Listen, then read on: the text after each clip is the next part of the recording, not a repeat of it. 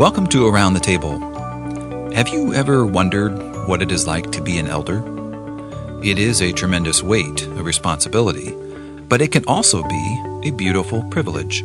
Today, you'll learn about the joys and stresses of being an under shepherd in our denomination.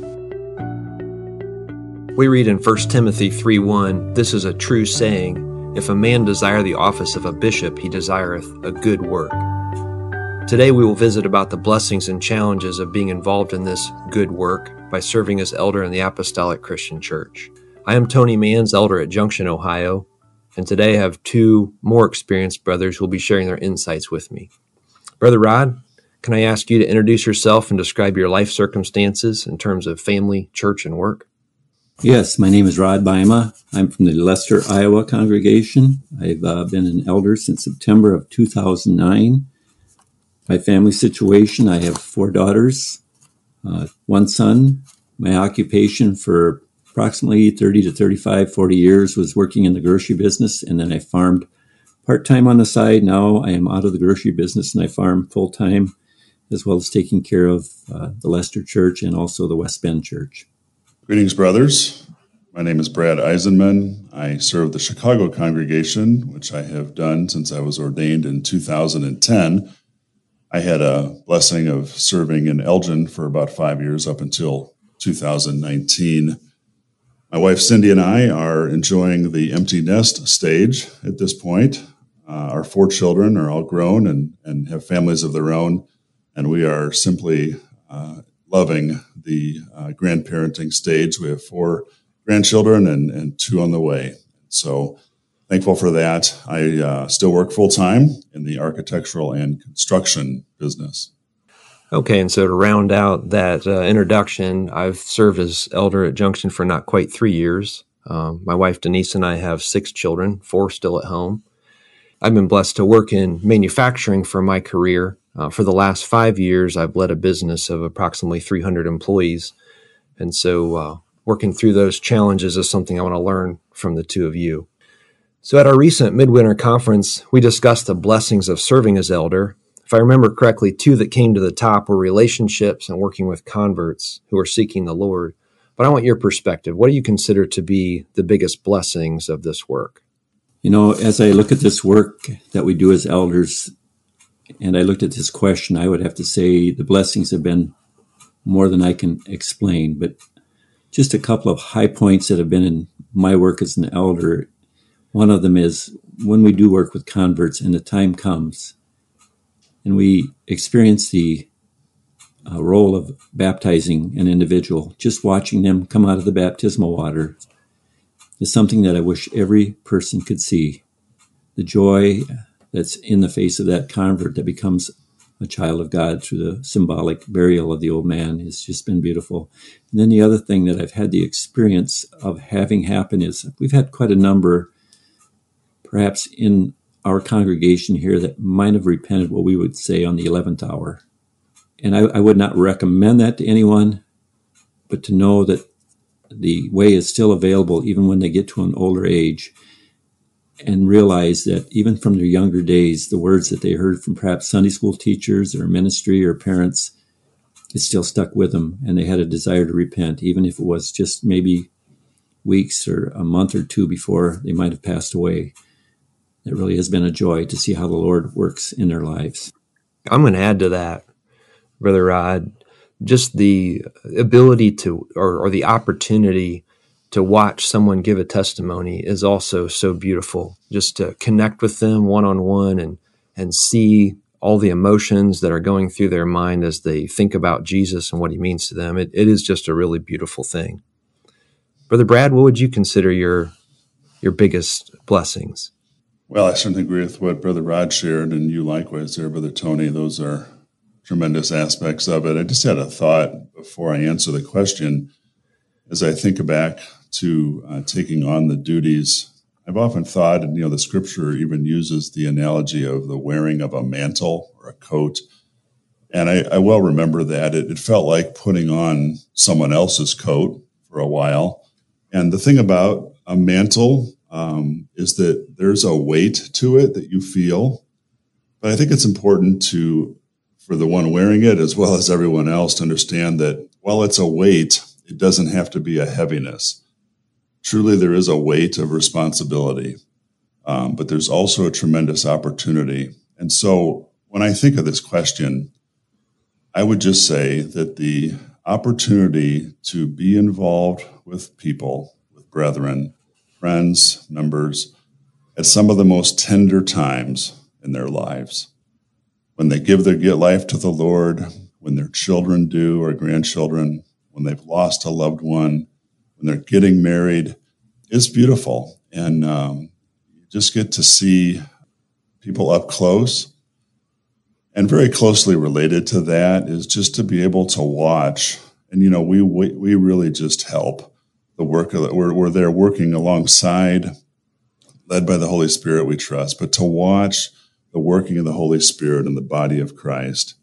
I just love those verses in, in Ephesians 4, where Paul speaks about the work of the church and how that work is for the growing up of all of us into the measure of the stature of the fullness of Christ who is the head of the church. We make no, uh, we, we want to be clear on that, but it's from whom Christ, that is, the whole body fitly joined together and compacted by that which every joint supplieth, according to the effectual working in the measure of every part, maketh increase of the body unto the edifying of itself in love. And to see that happening with real people with their personalities and flaws and gifts and talents is humbling and it's just a tremendous blessing. Thanks, Brother Brad. I got two thoughts that that stimulates I'd like to add. You, talked about the putting on of the mantle, and you know I've watched uh, older brothers take the mantle back off, and uh, I've seen uh, men retire from their work, and sometimes we can be a little bit uh, without a rudder. And it's just driven me to understand that our identity has to be in Jesus, not in the, any specific role that we take on. And so it's just helpful as we put that mantle on to realize, you know, it's God's. He's doing it. He's going to help us do it. And the other thing that, that really prompted was being involved in, in spiritual uh, counseling and spiritual problem solving. It, being stretched is always helpful for growth. And I've definitely found that myself as we've wrestled together with other people. What's what's the best uh, answer to the problem right now? It has driven me to my knees, to the Word, and that's been just a tremendous blessing. We also discussed the stresses of serving as a lay elder with our other full time work. And two of those stresses that were mentioned at the conference as we as we compared notes with each other were expectations and time commitment. So let's zoom in on expectations first. And Brother Brad, I'll have you go first. Have you seen changes over the years in expectations of our elders and their role? I would say yes. I don't know, you know, over the 11, 12 years or so, I've actually been in the work, probably some, but my dad served as an elder for, for 35 years before that, and I grew up in that context. And kind of watched a little bit there. And then, of course, one of the blessings, especially in the elder body, and that that's one of the blessings too. We didn't mention, but just serving with with brothers like you is a huge blessing. Um, our retired brothers attend from time to time, and so we get the at our meetings, I should say, every time, and we get the blessing of hearing some of that historical reference. So if you go way back, even before certainly my time, and probably before my dad's time, you know, there were far fewer elders and not that many fewer congregations. And so most of the elders had multiple churches they served. Travel was slow. Correspondence was mostly by the postal service. Today we have 63 elders, 19 ordained deacons. So on one hand, the work is spread spread out more. There's more there's more laborers in the work, if you will. On the other hand, and you asked about expectations, I think expectations are higher. Part of it is just that the culture and the shift in communication from that letter that had to be addressed and stamped and put in the mail. And then you had, you, know, you had a week or more before you'd ever expect a response, probably a lot longer than that. The culture expects a quick response. And I think all of us have been affected by that. So we, we just expect a higher pace of, uh, of communication. Um, but also, I would say that uh, the amount of counseling has increased. Why? I don't know that I know. Some of you have probably heard anecdotes about when older ones repented and talking about meeting with the elder when they made their confession and then meeting with him again the weekend they were baptized. And that, that date was when he was in town and whoever was, you know, ready to be baptized was baptized. And, and, and actually that, you know, one of the most challenging aspects is scheduling sometimes. And uh, it seems like that has, has added to the, to the stress, if you will. But I'm kind of going back and forth on one hand, then on the other hand, and then the other hand, uh, a bunch of hands here. But the counseling expectation has gone up, but so have the resources. We have paid full time staff at ACCFS, Apostolic Christian Counseling and Family Services, that help us tremendously with certain aspects of that. So it's a little hard to judge. We have a lot of recency bias, probably, where we, we just look at our own contexts. I would say the expectations have always been high. They were high on the Apostle Paul, and they're high today. But uh, we serve in our time. You know, I, would have to agree with everything Brad said there um, when we talk about expectations. I wonder sometimes if our expectations of ourselves maybe have become just a little greater because we hear a lot of voices out there people have a lot of access to news media, social media, and sometimes it's just a matter of reassuring maybe those in our flocks that it's okay. You know, there, there's so much that they're that they're exposed to on a daily basis. Um, I think elders of old, when they said something, I think it was pretty well accepted, and and that's just the way it was. Today, I think there's a lot of what we call fact checking to make sure that, well, is it going this way here and is it going that way there? Uh, our ease of uh, being able to converse with one another is, is probably greater. And maybe the expectations are just a little greater because I think people just get a little worried about what they hear. I think in my own life, uh, maybe my expectations are a little high too. Through all this, I've learned that you learn real quickly on which situations need to be addressed right now and which ones can be addressed maybe maybe next week or is it real important i think we all have them but uh, yeah i do think the expectations are higher and then i think and brother brad wouldn't say this but when i see the emails that he sends out to us i realize that there is just a lot of information that's shared within the elder body within harvest call within accfs on a daily basis more than I think there was years ago. And I think we have to be realistic.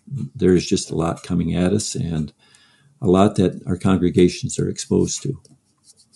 Yeah, I want to tie a, a couple of things together there uh, from what each of you mentioned. Uh, certainly endorse it, but just going to approach it a little bit differently. We have had a lot of focus on uh, personal health as elders, and I think that is a little bit different uh, change. It's a change in expectations of how we're going to handle the work. That we are not going to simply go until we wear out. That we're not going to put our emotions in a box. That we're not going to really get unhealthy in in ways that are destructive to the you know sort of the long term stability of the work. And so we've had a lot of effort put on that, and I've I've benefited a lot from that myself. Um, just having ways to process through my emotions with God, with my fellow elders, um, realize that all of us are are humans and we're going to struggle at times. Um, but the good Lord has ways to help renew us, and we take time to do that. And um, so I'm going to tie that together then with with your thought that we we do this together, we labor together, and that is such an emotional benefit to me. Um, no matter what the challenges are that we face, coming together with other elders has always been a huge blessing. We just understand each other and leave encouraged. Now let's focus on time commitment. As a lay elder, both of you balance not only church work, but an occupation and family time. How have you approached that? What's your overall philosophy to balance these things? Brother Rod? You know, as I looked at that question, Brother Tony, that probably has been the most difficult part of, of this job, trying to focus time for family, for your wife, for your grandkids, for the churches that you serve. And, and, and it's kind of a balancing act and then trying to get your work done. But what I will say is it's been tremendous on the two congregations that I serve that there are brothers and sisters that are willing to step up and do some of those jobs that we might think to them might be menial, but they're not. They all take time and effort. I'm just thankful for the ministering brothers in, in both churches that are willing to do it. Rarely have I had any one of them say, I'm too busy or I don't want to do it or I don't have to.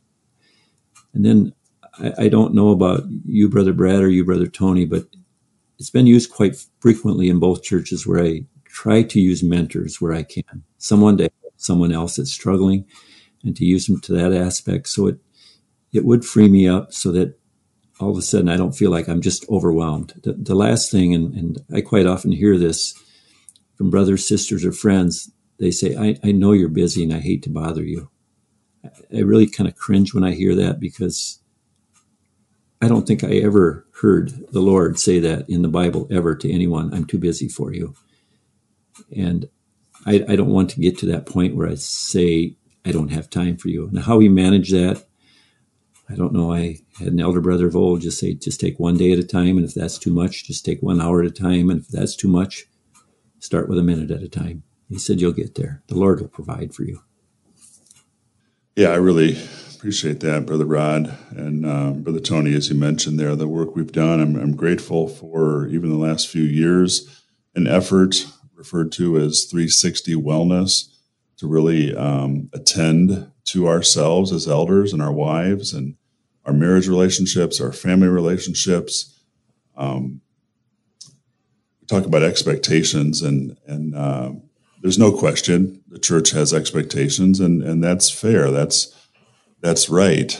Um, but sometimes the the expectations that become a burden, I think, come from ourselves, and we do more than we uh, need to, perhaps. We don't take advantage of, of, what Brother Rod said, that there are others that, that could be helpful to uh, carry the load, know, to delegate. That goes back, it, it can go back to uh, what was mentioned earlier about making sure we understand this is a role that we are taking on. This is not our central identity. Our identity has to be in Christ. And so when we keep open hands about all of that, and are willing to ask for help, it goes a lot easier. But that said, it still needs to be approached intentionally. There are lots of duties, and when we seek to balance family, work, um, church, we hear a lot in the in the work environment, uh, in the culture in general about work-life balance, and that's a good thing. It's a good thing to focus on. I don't think we're asked to sacrifice our marriages or our families uh, in a way that's harmful like that. Of course, there's sacrifices to be made. Um, so I think it, it's about putting important things first, making sure that, that those relationships aren't secondary, that we don't, that we do the things that don't make our wives or our children feel secondary. And that's easier said than done, probably. I was really blessed. Um, my dad was very involved locally and nationally, as I said, for 35 years. And I was not quite 10 years old when he was ordained as elder. And I remember I've told this story often when uh, even sharing with brothers who were getting these kinds of duties. My dad came to me and was explaining that, you know, some things would be different and there'd be some things expected of him time wise. And as a 10 year old, my only question was, Dad, are we still going to be able to play ping pong? And of course, the answer was yes. And I never felt neglected. Time was made for family vacations, some of the most uh, memorable things of growing up. And so I think if we're intentional and we communicate well with our wives, our children, um, it can go better. Now, brothers, you should talk to my wife and ch- children about this. I don't claim to have done it perfectly. I had a good role model there's brothers who are good role models. I have to continue to work on this every single day, but I am encouraged that it's possible. Again, that that prompts a few thoughts in my mind. I'm going to go a little bit different direction and say that there is a tremendous blessing in being a lay elder. and still having an occupation and employment. I think it makes us a lot more approachable. I think the the stresses that I experience from day to day are a lot like what my congregation experiences. So I'm not unapproachable in that way. There's there's enough challenges to remain approachable that we don't need a barrier that way.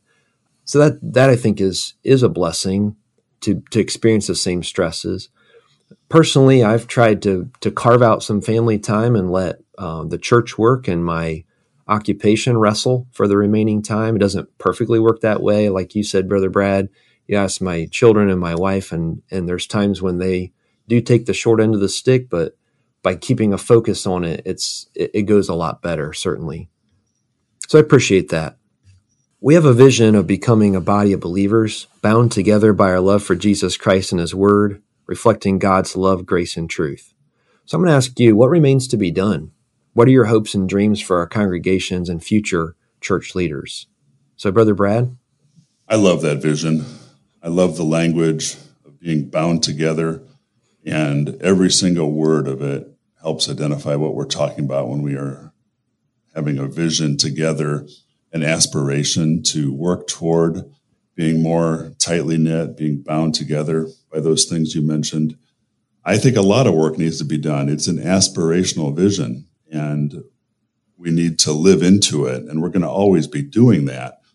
But I'm thrilled that we are working very deliberately to do that, to identify. We didn't just write the vision and lay it on a shelf somewhere. We are working very intentionally to identify and deal with the opportunities and the obstacles to living into that vision. Some of what we've been talking about here today ties into that, just the threat of time and being pulled a bunch of different directions. Let's face it, we live in a culture that presses hard on the theme of individualism, and that is in opposition to living into a bound together vision as a biblical community, really a biblical covenantal community that is laid out in, in uh, scripture. But we're working on it. And so I am really hopeful that that vision is going to help us see clearly the things we need to do to live into this more fully. Brothers, it's a matter of obedience when we look at Jesus' vision for his church, the body. We talked about it earlier. But as we do, as we press into it, it's also a tremendous blessing. Yeah, I would echo what Brother Brad said. I often consider our church family. And I think the beauty of what we have is that we're bound together for our love of Jesus Christ. And how could someone not want to be bound together for the love of Jesus Christ? I think of all our churches we have, some are urban, some are rural, some are not in the domestic United States. And yet I believe we all have the same goal to be bound together for our love for Jesus Christ. And when these brothers put this together, and we could read it in the final document that they put out, I thought, what a beautiful, beautiful goal that each one of us can have.